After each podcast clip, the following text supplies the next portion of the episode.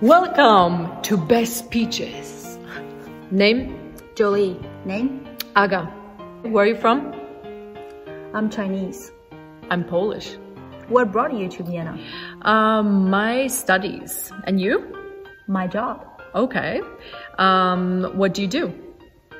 I work for the UN for the past 12 years. Oh, wow. This is a channel about dating, about friendship, and how we go through stuff.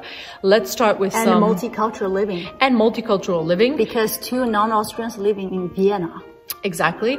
And we want to talk in this channel, we want to talk about um, what it's like to live in Vienna, what we're going through, how we cope with what we're going through. As you can see, it's al- not always very conventional.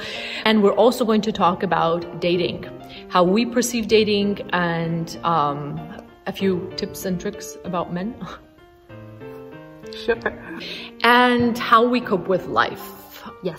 Okay, so This is about the self-development of two sort of young women in Vienna. and how we have fun and how we express ourselves. So, yeah, if you're interested, um, subscribe to our channel.